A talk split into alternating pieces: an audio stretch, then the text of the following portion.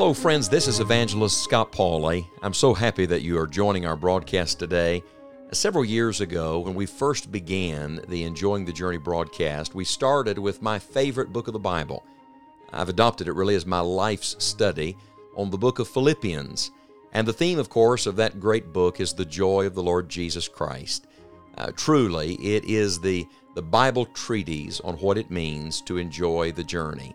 Now we're thrilled to share this anniversary series with you again in the hopes that God will use it in your life to help you learn to enjoy the Lord Jesus Christ at whatever stage you happen to be on on life's journey.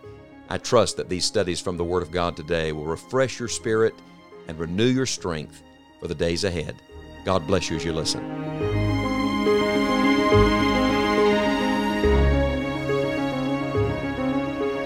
We've come now in our study to my favorite chapter in the book of Philippians. You've heard people talk about a life verse. Well, for many years, this has been my life chapter. As a matter of fact, as just a teenager, I started spending a great deal of time in this particular portion of Scripture, so much so uh, that much of it has been committed to memory, if not all of it. And God has used it in my own Christian experience. I'm praying today God will use it in your experience. We come to Philippians chapter 3 and verse number 1, where the Apostle Paul writes, Finally, my brethren. Someone has suggested the Apostle Paul is like most preachers. He says finally when he's only half through.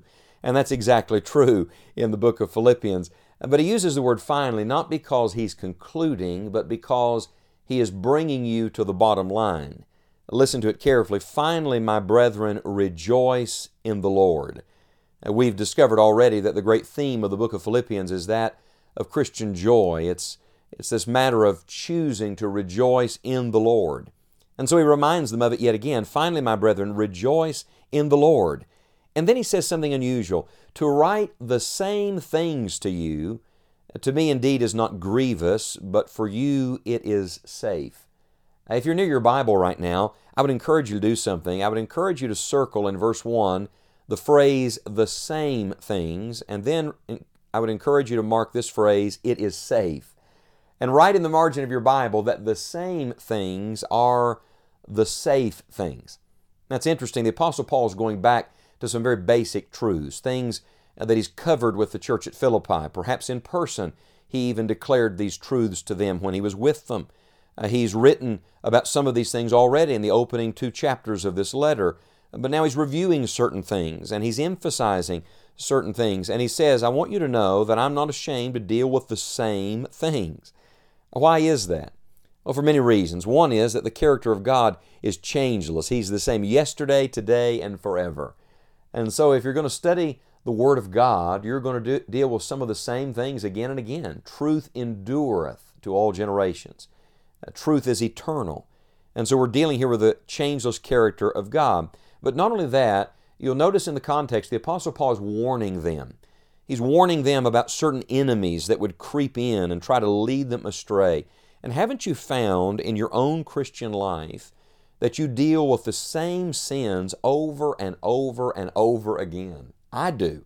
As a matter of fact, sometimes I get almost discouraged thinking about the fact that I battle the same areas, that I seem to be making some of the same commitments, and I think, what's wrong with me? Well, friend, as long as we're in this flesh, we're going to deal with the same things over and over and over again. The world we live in has such a, a desire for the new, for that which is novelty. Uh, the truth of the matter is, I think novelty has become the scourge of our age. You remember in the book of Acts, there was a place called Athens. And the Bible says of Athens that they spent all of their time in either to hear or to tell some new thing. Doesn't that sound like our world today. Everybody looking for some new thing. May I remind you what the preacher Solomon said? There is no new thing under the sun. And the truth we need is not some new truth. Uh, it's not something someone's just dreamed up. What we need is a return to truth that has been around as long as God has been around because it's rooted in Him. Someone said many years ago that repetition is the mother of all learning. I had a friend many years ago that used to say, uh, Never repeat, I say, never repeat for emphasis. You get the point, right? Uh, God often repeats Himself. When God repeats Himself in Scripture, it's not because He forgot He said it the first time. When God repeats Himself in Scripture, it's because He doesn't want us to forget it. And I want to give you just a little thought here from Philippians 3, verse 1 this morning, and it is this Do not be afraid to go back and review the same things. Rededicate yourself to the same things. The Christian life is doing many of the same things over and over and over again. It's the Word of God again, it's prayer again, it's fasting again, it's faithfulness again, it's witnessing again. Don't look for some new thing today. The key to the victorious, joyful life is found in the simple things. In another letter, the Apostle Paul wrote to one of the churches, and he said, I fear lest as the serpent beguiled Eve through his subtlety, so your minds should be corrupted from the simplicity that is in Christ. Oh, my friend, there's simplicity in Jesus Christ. There's simplicity in the same things. In the words of Philippians 3 1, I would say to you today again, the same things are the safe things. When young Charles Spurgeon was just beginning his ministry, he was a teenage preacher, and his grandfather was a minister. He had Charles to come to his church and preach. Uh, young Charles Spurgeon was so short he couldn't see over the lectern, so they built him a, a stool to stand on, a block of wood to stand on. And young Charles Spurgeon would stand there and declare the Word of God.